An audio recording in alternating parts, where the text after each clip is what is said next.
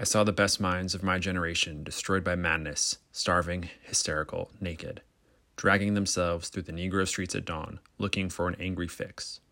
Angel headed hipsters burning for the ancient heavenly connection to the starry dynamo in the machinery of night, who poverty and tatters and hollow eyed and high sat up smoking in the supernatural darkness of cold water flats, floating across the tops of cities, contemplating jazz, who bared their brains to heaven under the L and saw Mohammedan angels staggering on tenement roofs, illuminated, who passed through universities with radiant, cool eyes, hallucinating Arkansas and Blake light tragedy among the scholars of war, who were expelled from the academies for crazy and publishing obscene odes on the windows of the skull, who cowered in unshaven rooms in underwear, burning their money in wastebaskets and listening to the terror through the wall, who got busted in their pubic beards returning through Laredo with a belt of marijuana for New York, who ate fire in paint hotels or drank turpentine in Paradise Alley, death, or purgatory their torsos night after night, with dreams, with drugs, with waking nightmares, alcohol and cock in endless balls.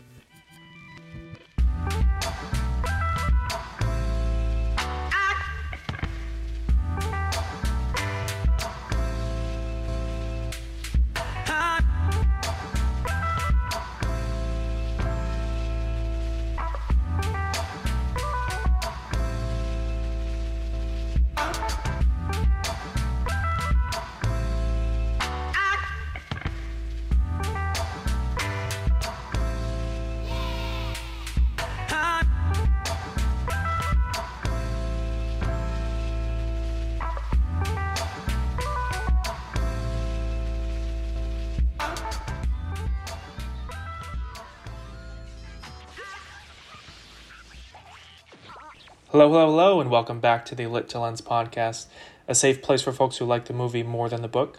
We are recording this on Sunday, August 22nd, 2021. Today we are discussing Howl. With me to talk about the adaptation is the poem reading, jazz listening, and modern day beatnik himself, Mr. Eric. Say hello, Eric. Hello, Will. How's it going? Good, how are you? Good. I feel like we've been reading a lot of poetry for uh, for Lit to Lens this year. It's more poetry than I think I've read in 10 years, probably since I was I in college. Me as well. I am not an avid poem reader, um, so even reading two in the span of a couple months is like overload. Yeah. I actually, at the start of the season, um, when I was in City Lights in San Francisco, got a copy of Lawrence Ferlinghetti's A Coney Island of the Mind. So Ooh. that's three things of poetry I've read this year. That's one more Oh. than you. That, that's 50% more. Not that That we're mean- counting Makes me a little bit or anything. more well read. I guess. I'm a little more in tune with the, poems. I'm more in tune with the beats. That's true. You are. Well, you are a modern day beatnik, I would say. Thank you. I You're am welcome. a big fan of Benzedrine and uh, just like waking up in random beds with other men. So Yeah, and smoking cigarettes and taking peyote, ayahuasca. yeah, I've always wanted to do peyote.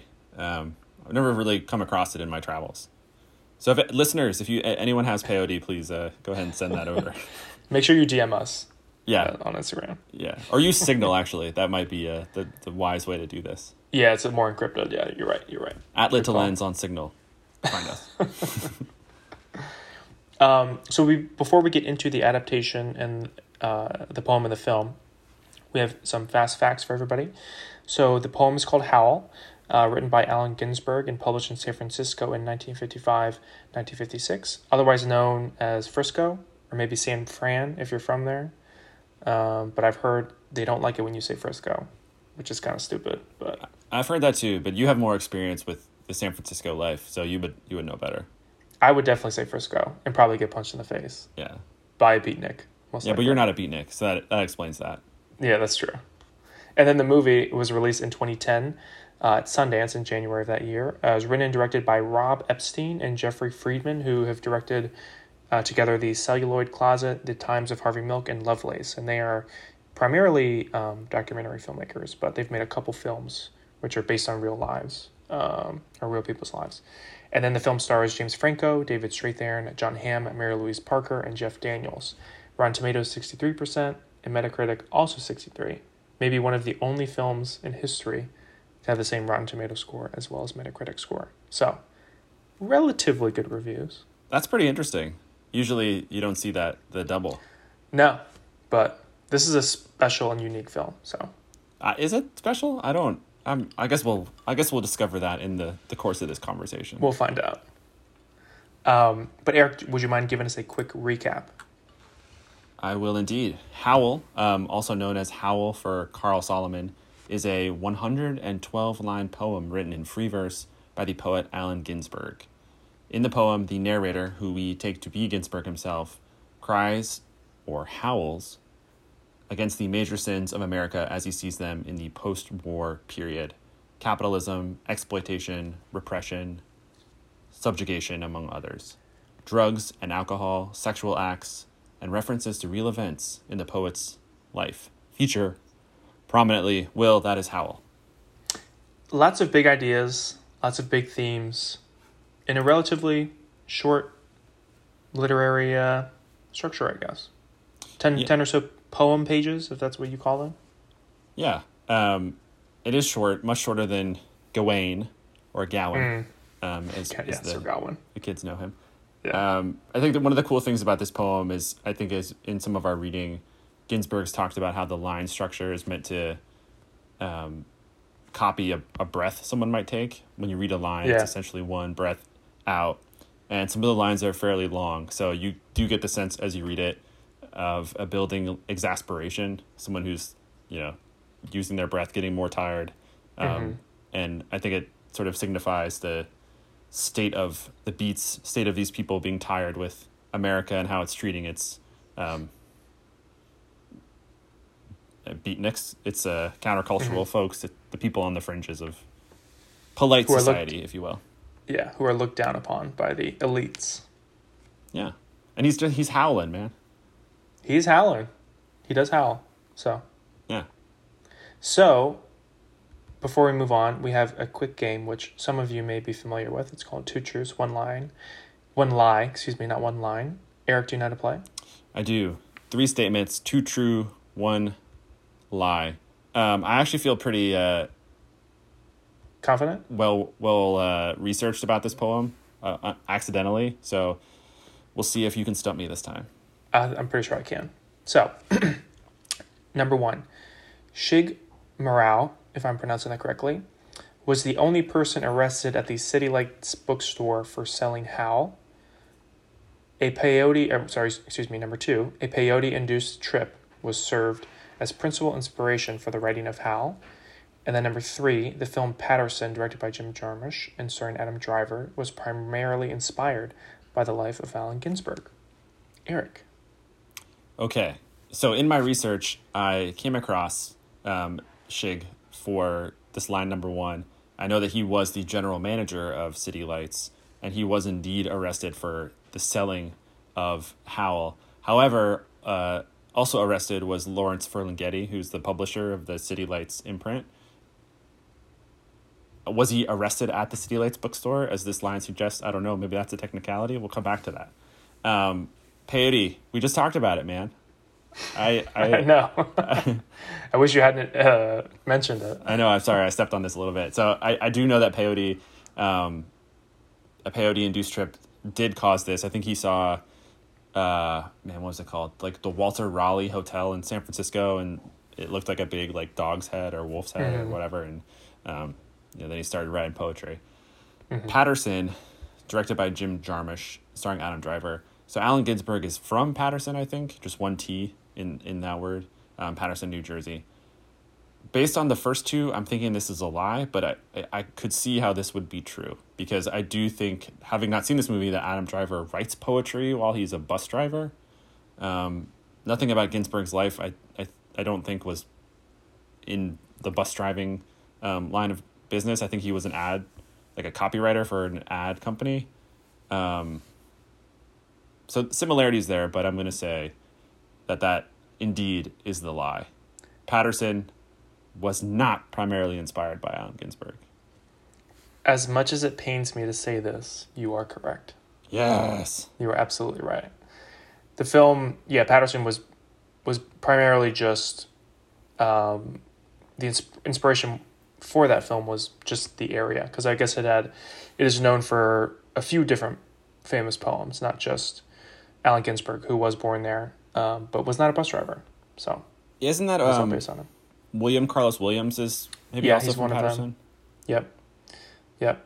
Um, but yeah, you are absolutely right for the first two. It's it was, it was a funny little uh, little tidbit when I was reading that about Shig Murao, because I knew Lawrence Ferlinghetti was arrested, but I was like, who is this Shig Murao guy? But do you know where Lawrence Fer- Lawrence Ferlinghetti was at the time of Shig Murao's arresting or arrest? I, I don't. I, I don't. I have an idea, but I I'll let you I'll let you say.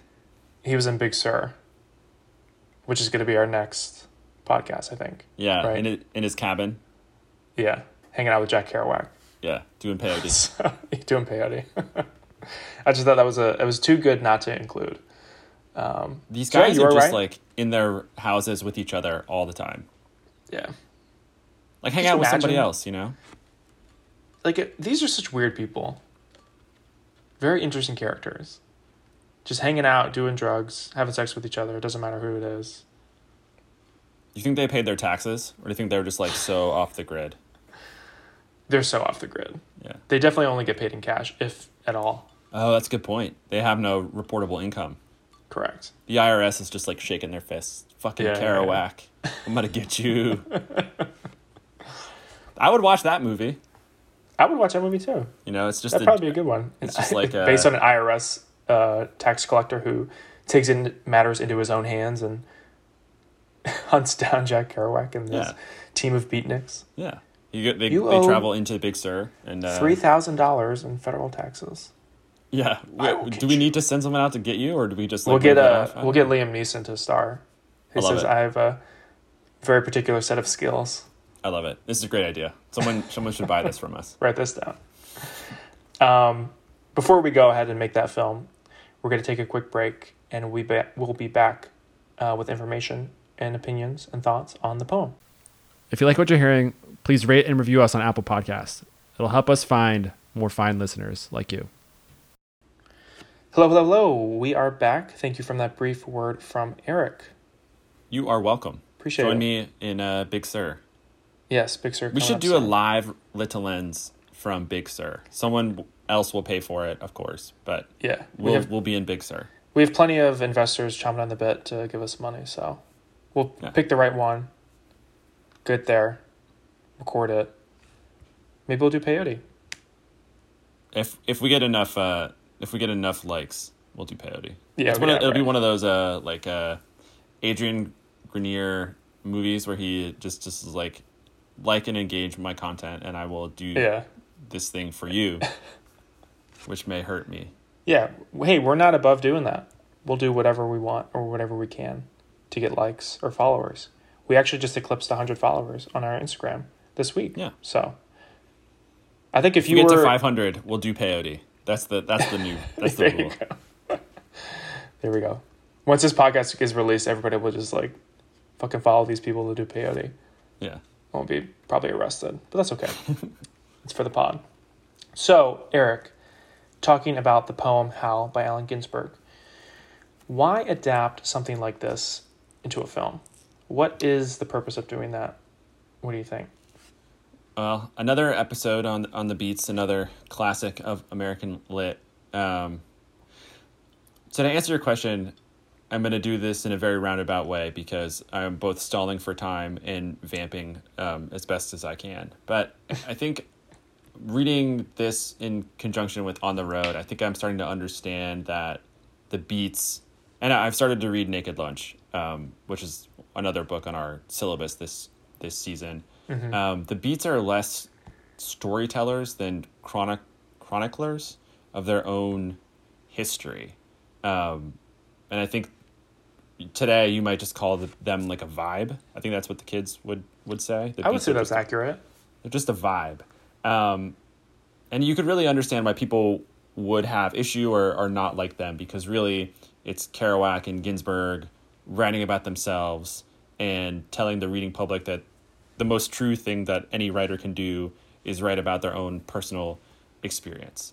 Um, the trouble with that, though, is none of these are really stories as we might understand like a, a, a film to have a story you know it's it's nice that Neal Cassady is the adonis of denver and that implies story, but there is no story to that. Same with Carl Solomon being in Rockland's mental institution. That implies story, but there's no actual story um, written out.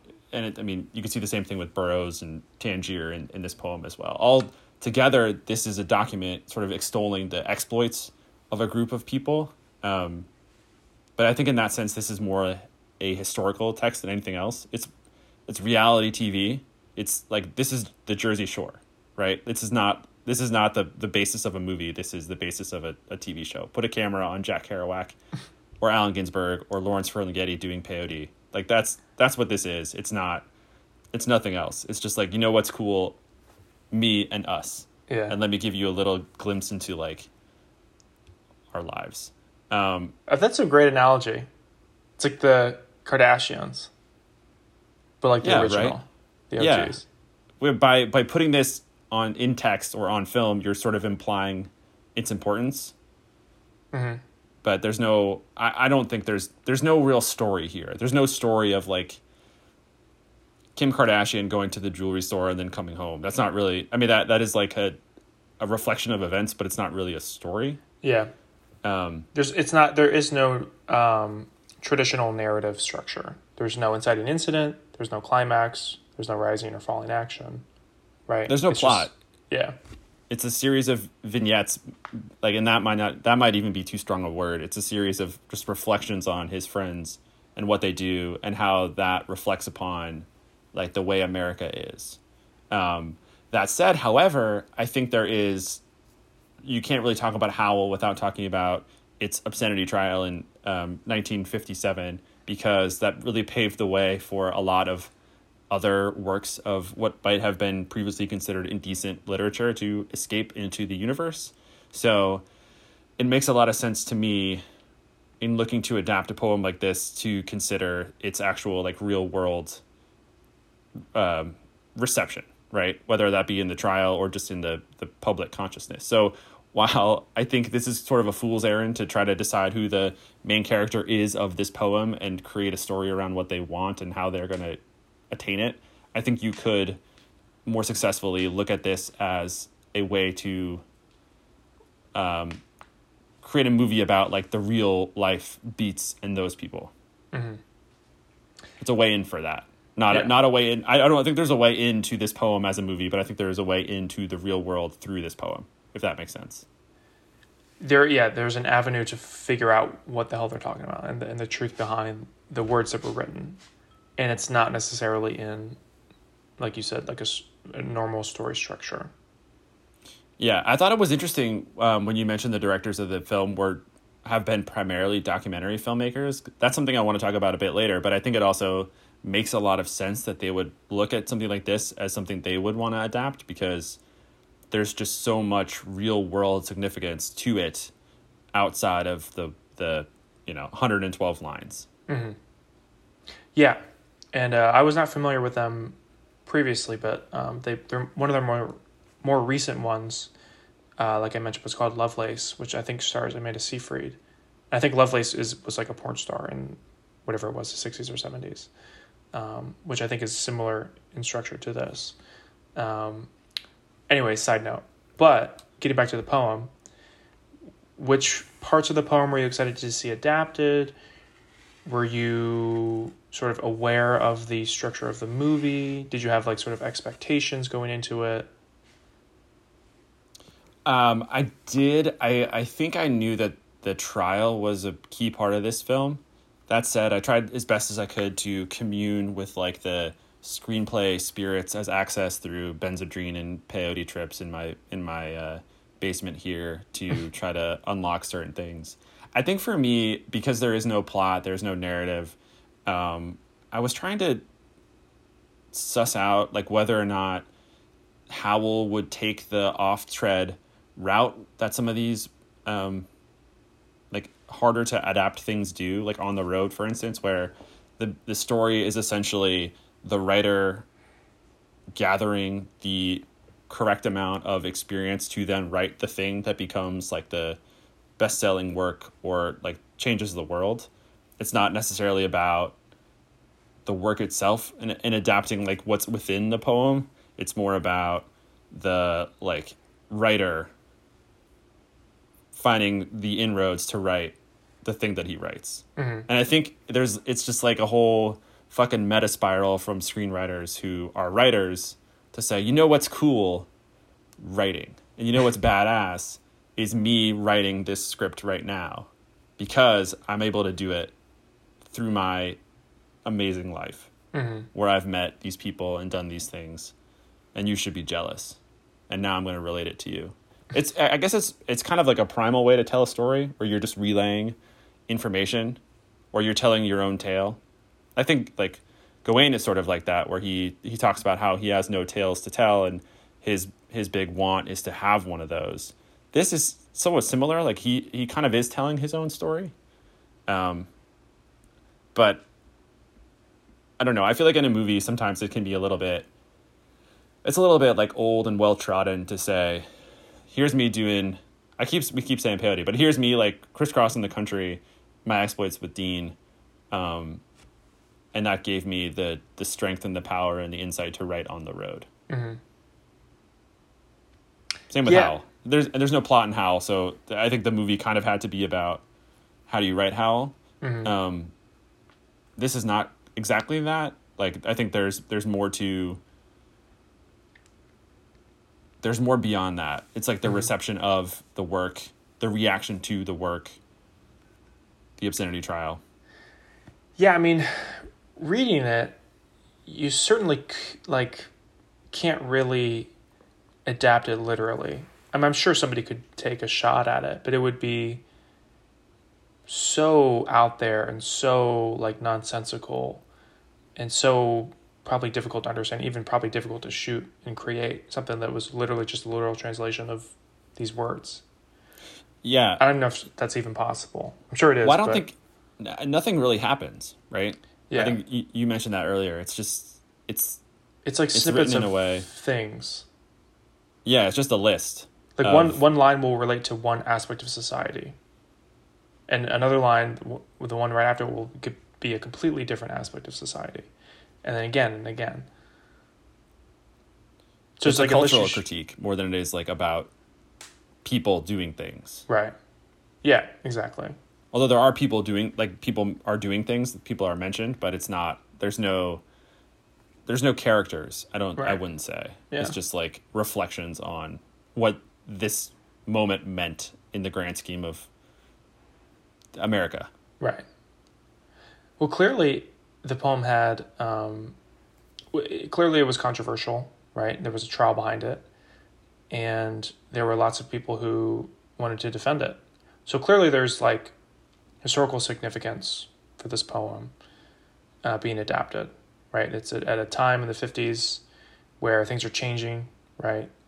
The baby boomers are growing up, and the war is over, and there's nothing left for them to really fight. There's no real evil. I'm not sure if Russia was considered uh, uh, as big of a threat as they were later on at that point, but it was kind of just people roaming the United States as they did it on their own, like Jack Kerouac, and these people probably just trying to find purpose or significance in, in their society.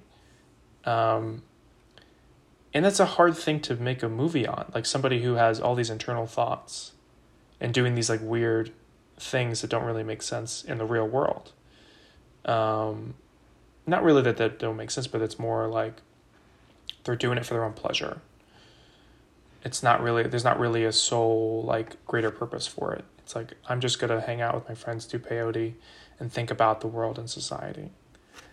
So I mean, just that generation and those characters themselves, like it's hard to. I feel like that would be difficult to make a movie around that. I don't know. Yeah, they're very impulsive. They just kind of act because they feel like it, and that yeah. that doesn't really square away with a movie where there's there's reasons for things Mhm. a lot of times.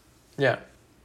So I want to ask you: Did you were you able to sort of understand uh, or grasp the themes that Allen, Ginsberg, Allen Ginsberg was trying to relay as you were reading the poem? Because I will tell you, it was way over my head. I didn't understand a, th- a thing. Yeah, I think there's a, that moment in the movie where David Strathairn, who's playing the the uh, the prosecuting attorney is just like, honestly, I didn't really know what I was reading, Yeah. but I'm here. I'm here uh, prosecuting this anyway because I think it's smut. That was the most relatable scene in the movie. Yeah, I don't know what this is, but I know it's dirty. yeah, right. and it Um, shouldn't be sold. Yeah, I I mean, p- parts right. Like I I think I understood some of the references to like America, especially in that Moloch section, which is part two. We should say that this the poem is broken down into three parts, and then Mm-hmm. a um, footnote. I think is what the fourth part is. is Holy, holy, called. holy. Yeah, holy, holy. It's like that Justin Bieber song. It is. Oh my god. Maybe that was Um, inspiration for Justin Bieber. You know, everything has its antecedent. Will That's true. Justin Bieber to Allen Ginsberg to uh, Walt Whitman. Do you think he's an It's avid reader of poems? Um, I bet he reads Instagram poems, like the uh, you know little like sixty word things that can fit in a grid. Yeah. I bet that's what he reads. Okay. That's what I everyone reads now, right? I think that's what poetry has become, just like Instagram poems. Instagram posts. yeah, there's no more free verse. I think it's has to- better, honestly. It's better now. Um, wait, what did you ask me? If I understood it? I, I- Yeah. Like, yeah, I would say in parts. Um, some of this definitely did go over my head. I think the what I really liked about the poem is the language is very different than anything I feel like I've ever read. There's just a lot of personality in his writing, and it's Mhm. some of it is is crazed, some of it is like very hyper, some of it is I don't know. It's it's full of life, I would Mhm. say. But in being full of life, it can also be somewhat inaccessible because it is also very referential. Like Mhm. there are moments when he's talking about Neal Cassady or Lucian Carr or Jack Kerouac or all these other people, Carl Solomon, who we maybe don't even know about. hmm Um, and in that way, I- I think, in my mind, it I sort of like view it as in the movie when James Franco um, is reading in front of a group of his buddies, Mhm. and they're all just like, "Yeah, Yeah, they're getting super hyped for it. yeah." I sort of like I feel like I'm missing out on that. I Yeah. think we sort of talked about this with On the Road as well, where because we aren't part of that group, I think a little bit of it is missed.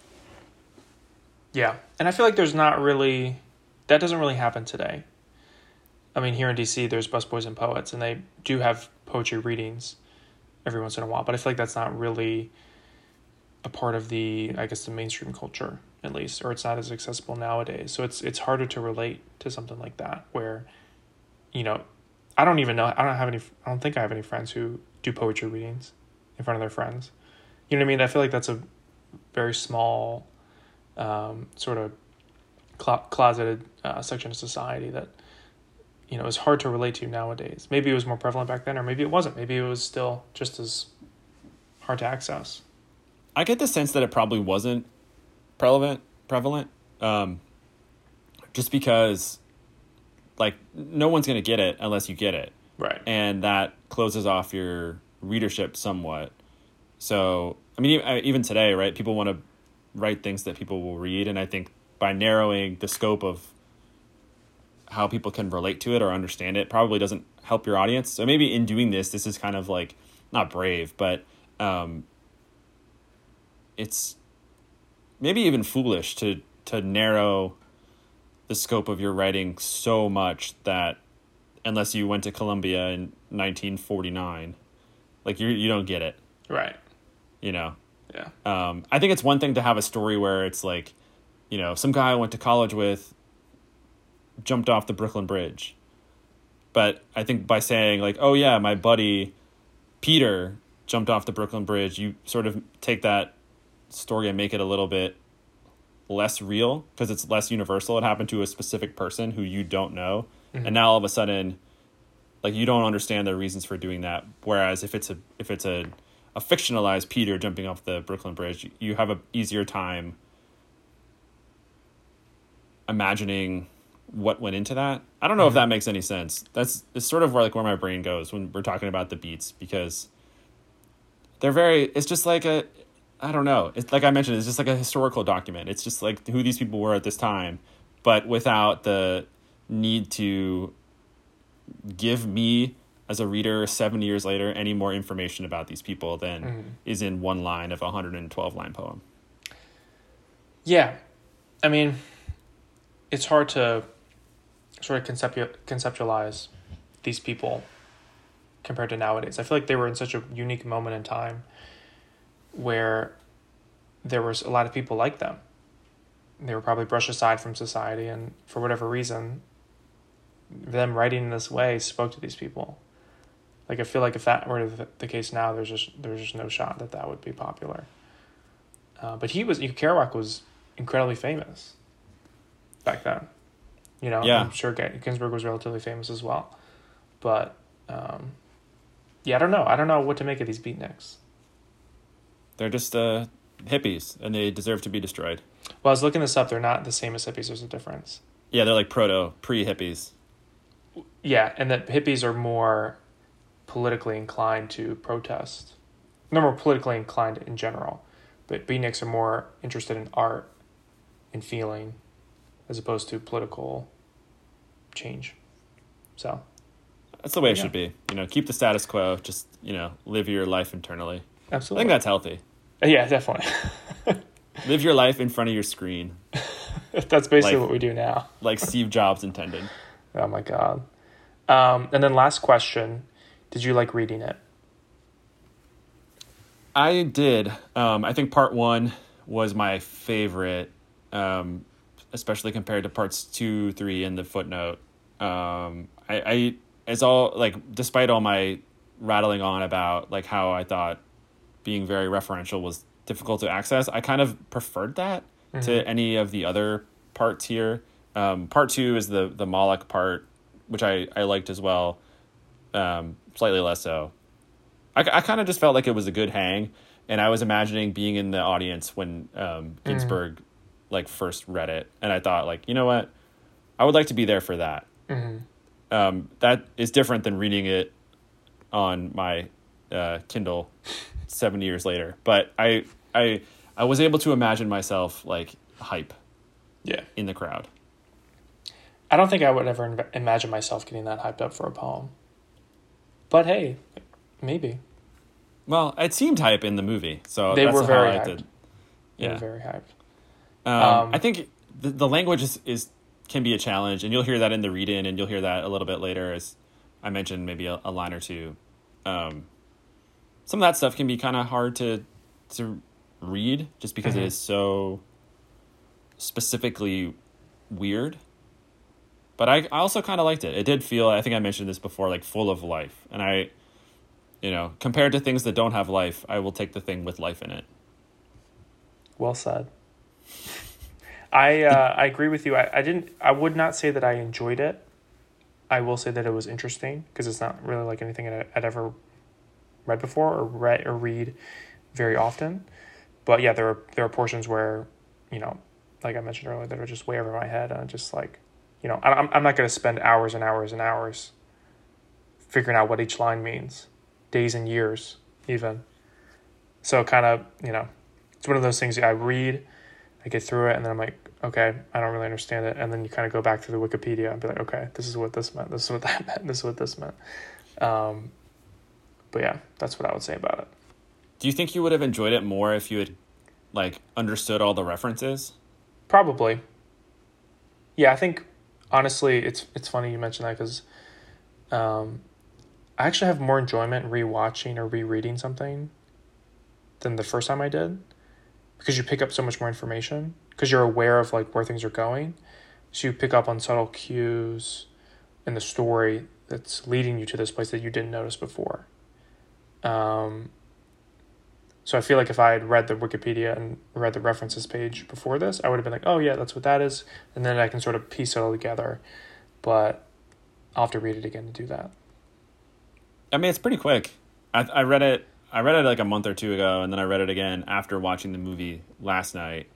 Um, I think you get a little bit more out of it, Yeah. but also it is very the the the way it's written is uh is very peculiar, very specific. yeah, You and I know you don't like obscenity, so you probably had a problem with all the uh, yeah. I was. the language. Will I know. I was praying to God for my sins, or I was confessing my sins for reading that. to my Yeah. Lord and Savior earlier. You, So You did a couple hair, Hail Marys. yeah, so now I feel cleansed. I'll do have to do another one after this podcast, though, for sure. Do you like this uh, more than you liked On the Road?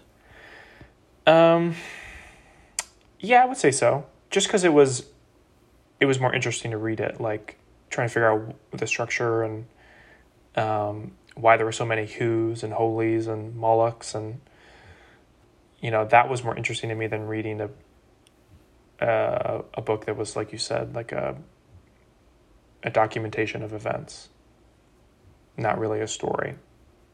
I think there's a reason. There's a reason stories are told a certain way and they're enjoyable and they make sense. But I feel like with On the Road it was just sort of like I don't know, I just couldn't I couldn't relate to it. I couldn't get into it. And we'll figure out later on with Big Sur and Naked Lunch it's probably gonna be the same thing. but no, I, I enjoyed this more than On the Road, I think. Because it was shorter as well. That helps. Yeah. Can knock it go. out in Po- half an hour. Poetry coming to the fore on the Lit to Lens podcast. Absolutely. Mark. Um, Moloch. And then uh, we're going to take a quick break and then we're going to talk about the adaptation. We'll be right back. Do you have an idea for an episode? Tell us what it is. Tweet at us, find us on Instagram, follow us for updates and general musings at Lit2Lens. Hello, hello, hello, and welcome back. Thank you from that brief word from myself. We are going to get into the newest segment here at Lit to Lens called Eric Learns You Something. The general gist is Eric is going to learn you something and you learn it, and then that's it. You can have it for the rest of your life. So you're welcome. yeah. I think that's that's a good a good explanation of it. Yeah. You are coming to us for knowledge, and we are providing you that knowledge. we should charge fees, honestly. That's the the second level of the Lit to Lens. Five dollars a month Yeah, for Patreon. We give you. s- We learned you We're something. still on level one. Yeah. um, so, Will, Walt Whitman's Leaves of Grass is referenced twice in 2010's Howl, specifically during a conversation about form. Um, and for good reason. Comparing these two texts side by side shows Ginsberg was clearly influenced by the father of free verse himself, uh, Mr. Whitman. The most obvious similarity is the use of anaphora, or the repetition of a word or phrase at the beginning of successive clauses. In part one of Howl, most every line starts with who and then a verb. In part two, it's Moloch. And in part three, it's I'm with you in Rockland. Primarily, poets, singers, and speakers use anaphora for emphasis, uh, to link meaning, or to create rhythm. And as an example from Howl, um, in part two, there's three lines that go Moloch, whose eyes are a thousand blind windows. Moloch, whose skyscrapers stand in the long streets like endless Jehovah's. Moloch, whose factories dream and croak in the fog. Moloch, whose smokestacks and antenna crown the cities. And that is anaphora. Um, not just used by poets, but also, as I mentioned, singers and, and speakers um, to drive emphasis um, and create a little bit of rhythm in the writing. Um, especially useful when you just have a long list like work um, to sort of make it a little bit more accessible for the reader. Are you sure it's not pronounced anaphora? Yes, Are you positive? I am. It's like Sephora. It's the Sephora of words. Oh, gotcha. anaphora. Okay. So there you go. That's uh, number the the second time I've learned you something. Look out for more Appreciate of these that. in uh, future episodes. Absolutely. Well, take that with you, listeners. Tell um, maybe a lovely lady or, lo- or a lovely gentleman at your next party. Maybe they'll be impressed. Your next poetry reading. Uh, exactly. So, little tidbit for you. So, now that you all know what it what an anaphora, excuse me, an anaphora is, we're going to move on to the movie. So, Eric, how would you describe the adaptation? Literal, loose, or reimagined? I'm taking my stamp and I'm stamping a big fat reimagined on on this one here. Um, Do you have a stamp that says that? I should I should get a stamp. We should. We should. Yeah. Um, as we mentioned, the, there's not a lot of plot. There's not a lot of narrative thrust in the poem. And uh, to make a movie that is 90 minutes, this one I think clocks in a little bit under that, maybe like an hour Mhm. 20. You got to Yeah. fill in a lot. And they, they certainly do that um, primarily through courtroom scenes um, showing the obscenity trial that is at the the heart of Howl as a piece of American anaphora, um, no piece of American culture. Um, so I would I would say this is this is reimagined. However, there are moments where they do specifically like read the poem, um, mm-hmm. but I would say that the poem is not made into a movie, and thus the reimagined um, stamping. Yes, I did. Yeah, this might be one of the more reimagined adaptations that we've done. I would say. I think that's true. Um, I think most. I mean, usually the reason why you make a movie out of something is because you can see the story in it, and this one, um, having no story in it, you kind of have to fill it in yourself. Yeah, yeah. I think like like we mentioned earlier, I don't think you could really make a literal adaptation of this, or if you did, it would be just bonkers. Would just be a wolf howling at the moon, and that would be the movie. That hey, you could direct that. Just do it. So there, with that said, that it's been uh, wildly reimagined. There are obviously lots of differences. So Eric, can you just break us down with the structure of the differences here? Yeah, um, the movie is told in, I think, four different sort of like timelines, four different segments um, although they are like overlapping in how they're presented in the movie. Um, obviously, as I mentioned, the biggest part is the obscenity trial, which occurs in 1957. Um, there is also scenes where Allen Ginsberg, as played by James Franco, is being interviewed by an unseen journalist or an interviewer. Um, and I believe that happens while the trial is occurring because Ginsberg is not a part of the trial. Um, there are scenes of Ginsberg writing the poem itself, just like mad, madly um, mashing on some uh, typewriter keys. Mm-hmm. Um, there are scenes where Ginsberg is is reading the poem in a in a packed raucous bar, and then Will there are animated sections where the directors have um, created visualizations of the poem itself um, that that play over Franco's reading of certain sections of of uh, Ginsberg's Howl. Yes, so the animation sections certainly threw me off. Um, I was a bit surprised by that, but I guess that's sort of one way to tell the story directly from the words that were written for the poem. Um, to sort of throw it into the movie. But yeah, I mean, it has four different structures, like you mentioned. Um, like, do we think this was an effective way of telling the story, having all these different segments thrown into one? Uh, I do not.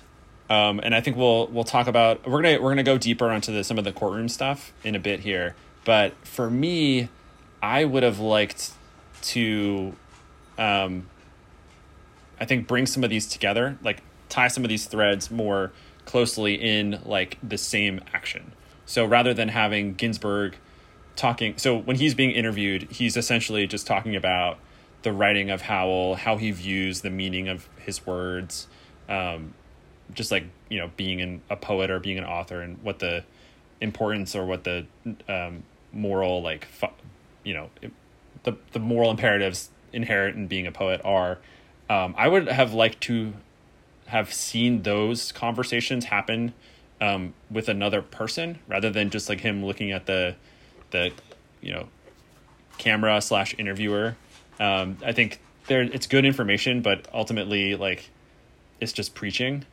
Um, I think it would be more interesting in a in a movie that is purportedly to be about like obscenity and like the meaning of this poem to have Ginsberg himself talk about the meaning of his poem to somebody who might give a damn about the answer rather than just right. like provide that to the audience.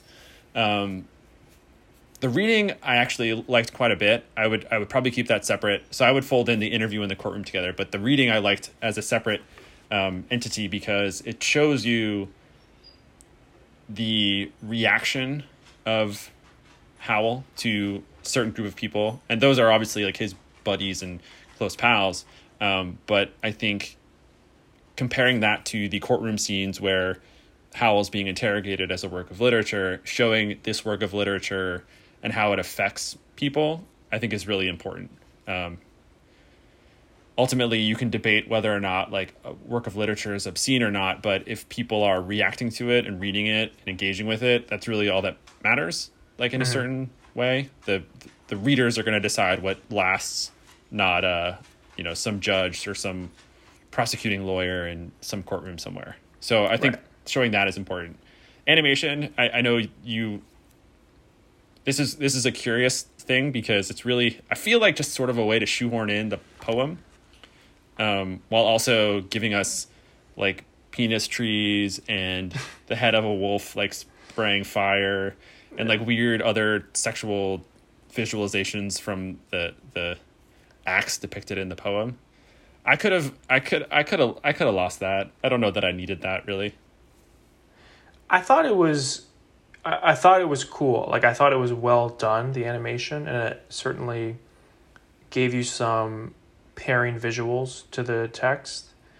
And I think that is helpful in some contexts, but in this context, just thrown in in the middle of the film and throughout, it's just sort of distracting. I think it it has no it's it's just so different from the story that's being told um, visually as well as um, uh, audibly, audi- audibly. I don't know, but um, I just thought it would have been a cool like short film, like on its own, right? Like a, uh, you don't need to throw it in here. It just it's too different. It's too. It's too much for it was for me to sort of like believe and I don't know it. It just had no real relation to the story. It was just, um, yeah.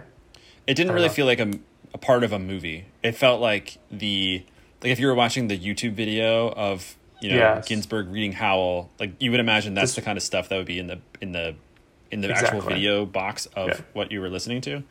Mm-hmm. Um, I do what is I think curious about that is because this movie is about the obscenity trial. Like uh, that's what I'm saying. This movie yeah. should be and kind of is about the obscenity trial.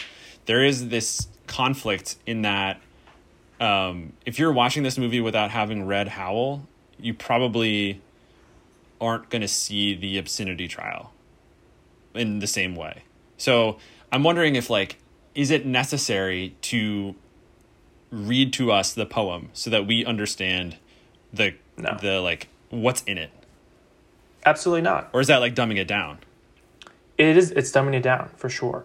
I I feel like it would have been a better choice to just not have any of the poem reading at all, or maybe just have the poem reading in front of the in front of his friends or whoever they were in that basement, um, in front of an audience. Just because if you sort of f- maybe just focus on the courtroom scenes and maybe make them better, as we'll get into later, and more interesting, um, you sort of spark interest for the poem by doing that. So maybe people are more inclined to actually read it afterwards. Like why why are there all these obscenity, you know, why is there an obscenity trial for this? It's just a poem. Like why do people care so much? Maybe that would spark interest in more readership. But sort of regurgitating it to us in a visual format that's probably better suited to YouTube, like you said, you know, it doesn't really make sense to have it here. Now I do think that having it in uh, the setting in the basement in front of a live audience is important. Like you said, it gives us a context as to, you know, the the the times. You know what people were like, what they liked hearing. Uh, that they were there were these poetry slams or whatever you want to call them, these poetry performances uh, that people would go to and get you know crazy hyped for.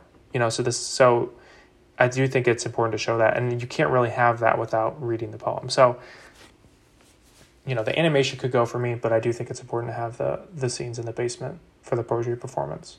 It is funny you mentioned the word regurgitating because I feel like a lot of this movie is just regurgitated scene over scene. Like you're you're you're definitely right. I mean, the re- in the reading you get to hear the poem, and in the courtroom, if you're discussing the obscenity or like crassness of a work, you're gonna have to read part of the work. So it's mm-hmm. not like you're not gonna hear any part of Howl in this movie if you do it right yeah. the fact that you feel the need also kind of like it, it's kind of silly that you feel the need to read the poem to the audience if you're also saying hey howl is like a pretty fucking important piece of american literature but here I'm going to tell you what's in it. Like, well, no, shouldn't you have read it?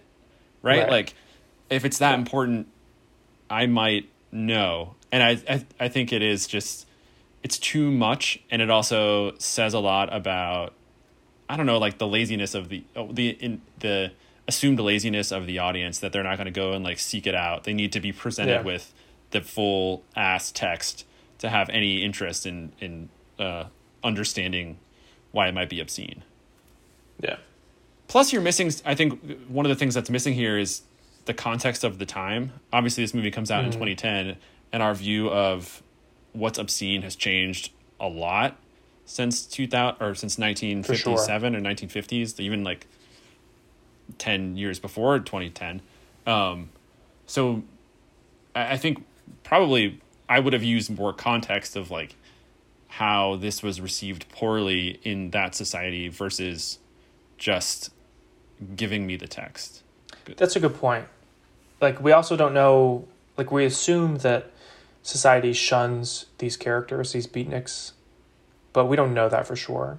Right? We we get that they're outsiders and we get that they, you know, their art is not necessarily uh, embraced by everyone.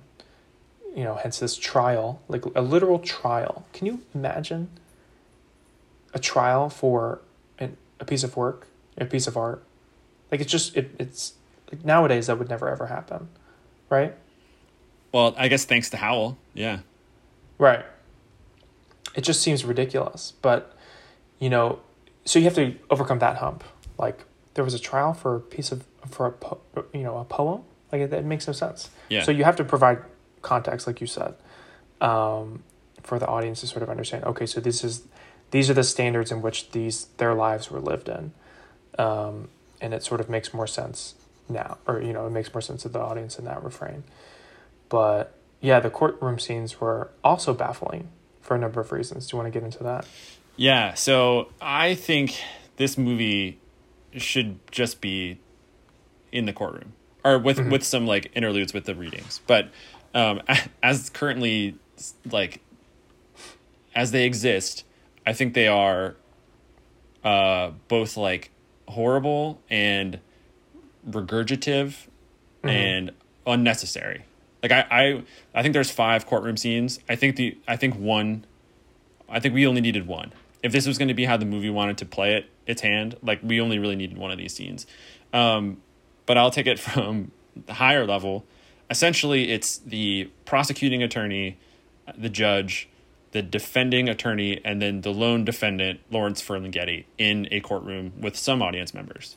Um, The prosecutor is played by David Strathairn, and that character is. I guess we should say that part of this movie I think is based on the transcripts of the trial itself, or at least like that's what it says at the start. So whether it's based on a true story or actually pulled from real transcripts is anyone's research project. Um, But David Strathairn plays a character who is so dumb um, that it's like laughable because you know history has told us who wins this case, right? And so we know that he's going to be the loser, but he plays a loser, and at no point do you recognize that anything he's saying is valid. He's it's just like he's so unintelligent. He he can't even like he doesn't know how to object. You know, one like there's a moment where he's like, "Oh, I object," but I I you know I can't even I can't even say why I'm objecting. Um, There's moments where in his closing speech he like can't even get anything out that's Yeah. intelligent. Um, it's just it, I, it's silly to me. It you're silly. Not, you're not presenting the opposing viewpoint in a way that would create any sort of drama. He's just there to be like the laughable. Can you believe this is obscene? kind Yeah, of character. yeah. I think that's that was his purpose was to sort of represent traditional old time thinking, probably, and they probably wrote it in a way that that was certainly it was silly. It was just you know there was a point like you mentioned where he stands to object and he can't even get the words out. And Jon Hamm who's the defense lawyer is like go ahead you know like say what object to whatever. And he's like you know what? I probably shouldn't because you know we'll we'll be throwing fists in the in the hallway And it's like, what's the first of all, what? What are you talking about? Second of all, you probably can't say. This is a court of law. You'd probably be reprimanded or removed. That's that's obscene. And then third, where's the context for that? Do they have a history of fighting in the hallway for in a courtroom?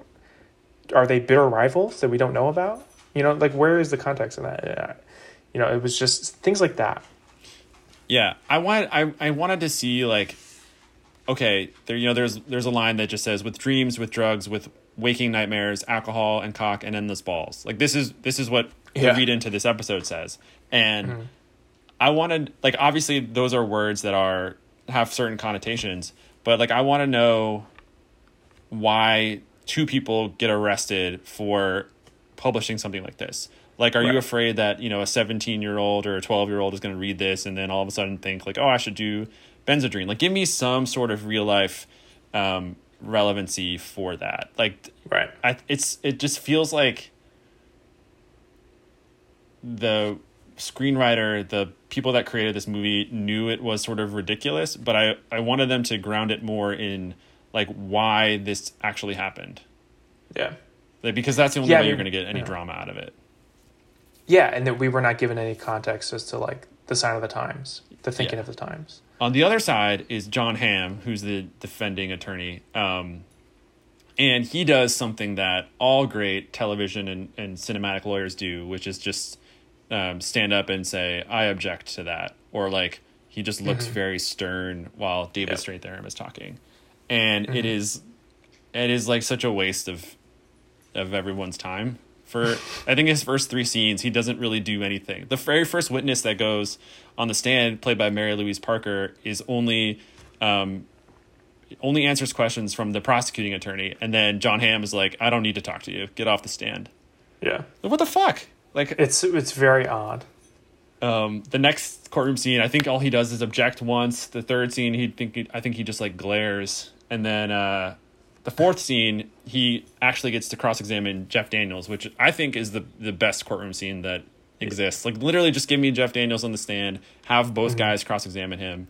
Um, Right. Let's just do that. But I, I think like Jon Hamm has so little personality, and if you read the history, like this his lawyer, the guy he's playing, is a really famous entertainment lawyer and somebody who's written his own books, was sort of this larger than life person. Um, Huh. And Jon Hamm just like has nothing to play, and I think it's kind of, I think it's kind of stupid. Yeah. It is. I mean it you know, it was a it was a big hit big swing and a big miss uh, for the courtroom scenes and it sucks. It, it, you know, I was we were speaking uh, offline a bit, a bit before, and it didn't really feel like a courtroom.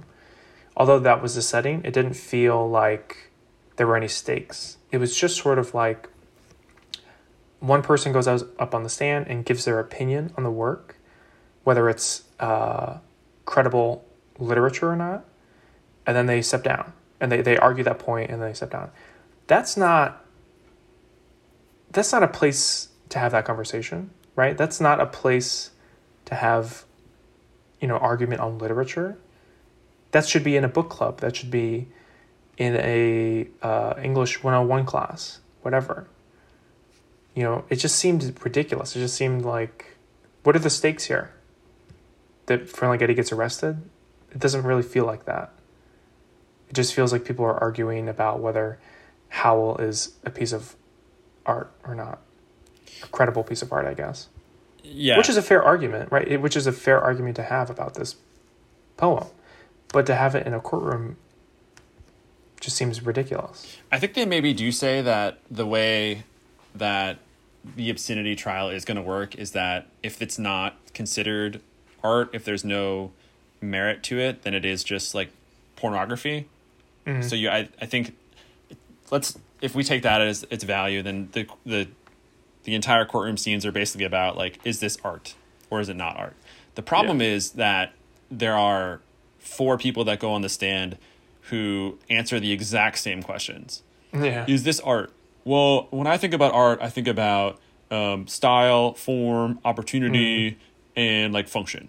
And that Yeah. all the people have the exact same conversation. It's like it's literally the exact same conversations. And really, what you need is one person to have that conversation. whether he's pro or against the like work of Howl, we don't need four people telling us the exact same thing. Yeah. Um, so it, it was just extremely repetitive. Um, and it, it doesn't deepen our understanding of Howl at all until we get to Jeff Daniels, who gives us like a bit more than everyone else does. And that's why I would just have him up there because he seems like somebody who I don't know, he, he was the best. And the other people were were less because they had less time to do stuff. Um, but whatever they tried to do, I think they were trying to build on, you know, these critics and English professors are up there. They tried to like build upon them to when you finally get to Jeff Daniels, he's the one like swinging the real heat.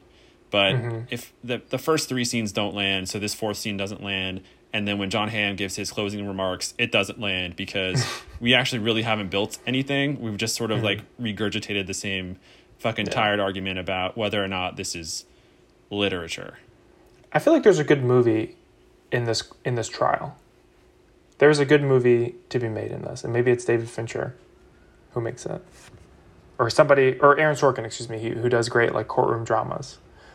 There is, I mean, you know, there's got to be. Let me tell you something, Will. This movie should have been called A Few Good Beats. And it should just be Oh my god! in the fucking courtroom and let's blow it out. Let's give let's put let's put everyone on the stand. And this is the thing I wanted to bring up is that there's just a huge missed opportunity here. Um, Yeah. number one, put Kerouac on the stand. number one, uh, in this courtroom is Lawrence Ferlinghetti, who is on trial. He's the like literally Yeah. Mm-hmm. he is the one on trial here. It's both him and Shig, and Shig is missing, so I don't know if that's like a, a bit of whitewashing or narrative. It seems that way. yeah. because both these guys got arrested, and you know Lawrence Ferlinghetti doesn't say anything, so I don't know why you couldn't Right. have the other guy up there as well. That just seems kind Not of not a single word. Not a single word, not a single word. He's just sitting there. This is the guy that is on fucking trial, and he doesn't go on the stand. He doesn't say anything. He doesn't whisper anything. He doesn't write a goddamn thing on a piece of paper and slide it to Jon just- Hamm and say like, "Hey, blah blah Yeah. blah."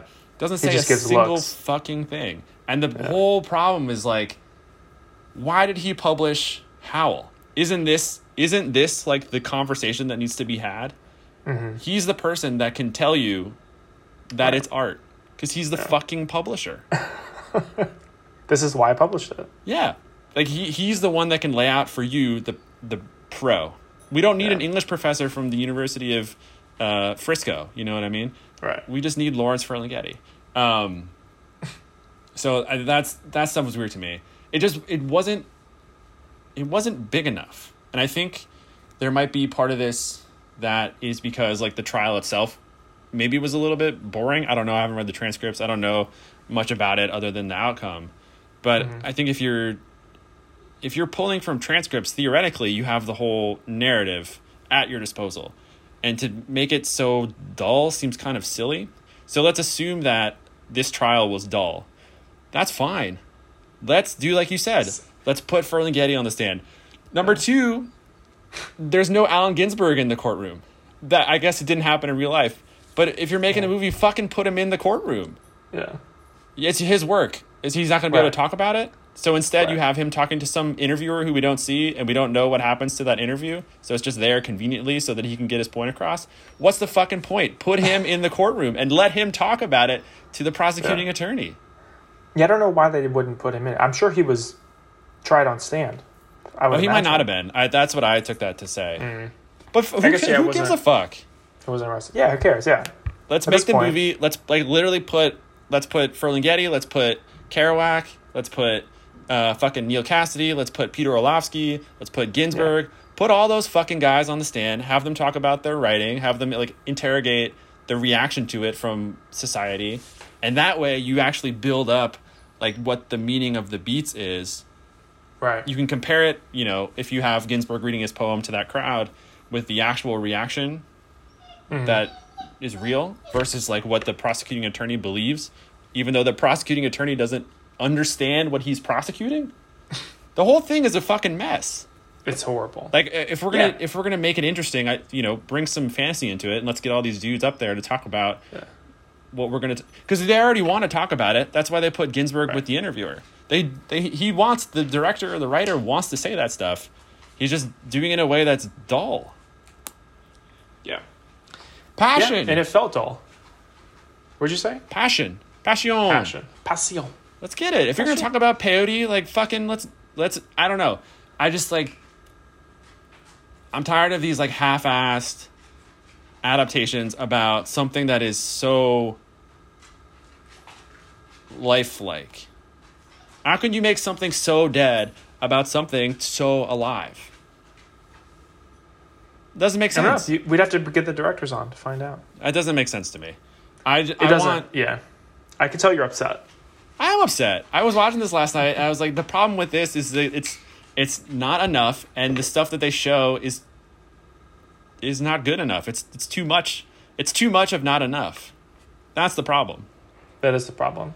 There's many problems, but that's probably the main one. And I wanted to ask you though, what did you think of the interview with uh, Allen Ginsberg? I that thought it, segment. Of, yeah, I just thought it was misplaced. yeah. Like I, I thought it was I thought it was important. I thought the information was good. I think it I think um he probably believes those things and it's necessary for us to hear from him if we're going to have like conflicting opinions on what's literature and what's smut. But I just like I just think that it was better served to be elsewhere. Yeah. Because he's not talking to anybody. No, Isn't that so I mean, weird? You have a yeah, movie yeah. happening in a courtroom, and then you have the fucking writer of the poem talk to the camera about his like vision for writing it. Yeah. There was an interv- interviewer, but we didn't see who it was. No, he gets a he gets like tea made for him at the very end, but Yeah. we don't see him. We get to see his hand, I think, which was you know it's a nice hand, but we don't know what happens to that more. interview. Like, does that interview go in Time magazine? Does it go in Esquire? Yeah, right. Does it go in a newspaper? That's a great point. Yeah. What is the, what is the significance of the interview? He's basically just telling people what the beat says, or it's not it's not a it's not a generation of people. It's guys trying to get published. Yeah, I actually like that quite a bit. Yeah, the good some good quotes, but I feel like it was they added all these things. I feel like to sort of pay homage to Allen Ginsberg in that way, and not have it be about the trial. They were I feel like they were trying to make it more about the author and less about the trial. But it's like you got to pick one, right? You can't just have your cake and eat it too. Yeah, I I think don't so. And there's a great there's like great movies about, you know, um like um uh for our Oscar season last year, we did one Mi- one night in Miami, right? One Mhm. night in Miami is a play about a like meeting that took place, we think. And the Mhm. content of that play is probably totally fictionalized. There's no reason Yeah. you couldn't do that for the obscenity trial here. True. Yeah, nobody's gonna go back and read the manuscripts and say, "Hey, this is all inaccurate," or they could, but who cares? Yeah, I think the I think the like the problem here is that it tries to be too realistic. You know, whether or not Ginsberg was in the trial or not, let's assume he wasn't. Um, so let's keep him on the sidelines. But you then, but I just think like the problem is when you realize that you need Ginsberg to tell you about writing Howl and its meaning or meaninglessness or whatever, and you put that to the side of the conversation around obscenity and whether or not like this book like the legal conversation around obscenity and whether or not this book deserves to be printed and know that the stakes are literally like the future of literature in America you're just you're just like you're missing you have Yeah. like two things that are related that you've separated for reasons of like narrative realism that you by not putting Ferlinghetti on the stand show that don't even care about. So, with that said, was It's the bullshit. adaptation successful? It's bullshit. Um, I don't think so. I don't. I didn't. Yeah. I didn't like it. Well, that's skipping ahead. The Yeah, that's fine. was it? A, I'm gonna say no. I think it. I think if you wanted to. Well. Now I'm conflicted, because I feel like if you if you come to this movie wanting to know about Howl, and its reception and a little bit about its construction. I think you do kind of get that. I don't think you get a lot of it, but I think you get some of it. So I would say it's half successful because you certainly leave the movie knowing about the poem. You certainly like get you know the words in it, and you Yeah. get it. You know some of the main characters because there's, you know, they talk about Kerouac, they talk about Cassady, they talk about Peter Orlovsky, who's Ginsberg's partner for I think most of his life, the rest of his life once they meet. Um, so there's good background there. It's just like, well, we're just we're sitting Kevin Durant on the bench when he should be in the game. Put him in the game. That's all. Is I, he KD? That's all I want. That's all I Is he. KD? well, in this metaphor, Yeah. Yeah, I mean, I don't think it was successful in the respect that it didn't really um, adapt the story of the poem. It, it, you know, I know that's not what its purpose was, but it didn't do anything for the poem, I think. I think it certainly had some scenes where it was read aloud and people were excited about it, but it, the importance of the poem, or not the importance, but the the I guess the what the poem was trying to convey to its audience was not met and was not visualized in film. It was a totally completely completely different story told in four different sections that had relations to each other but was not one cohesive uh, piece of story or narrative. So yeah, I think, you know, if they like what you said, if they had stuck with maybe just a courtroom and they'd done that, or maybe they'd thrown in some smaller pieces of the readings instead of having the animation and the interview and all these other things, it would have made it more cohesive instead of being all over the place. It felt like an ADHD movie. It's like bouncing from one thing to another with no real focus. So I would say no. Did you like the movie? no, not really. Um, not really at all. I thought it was.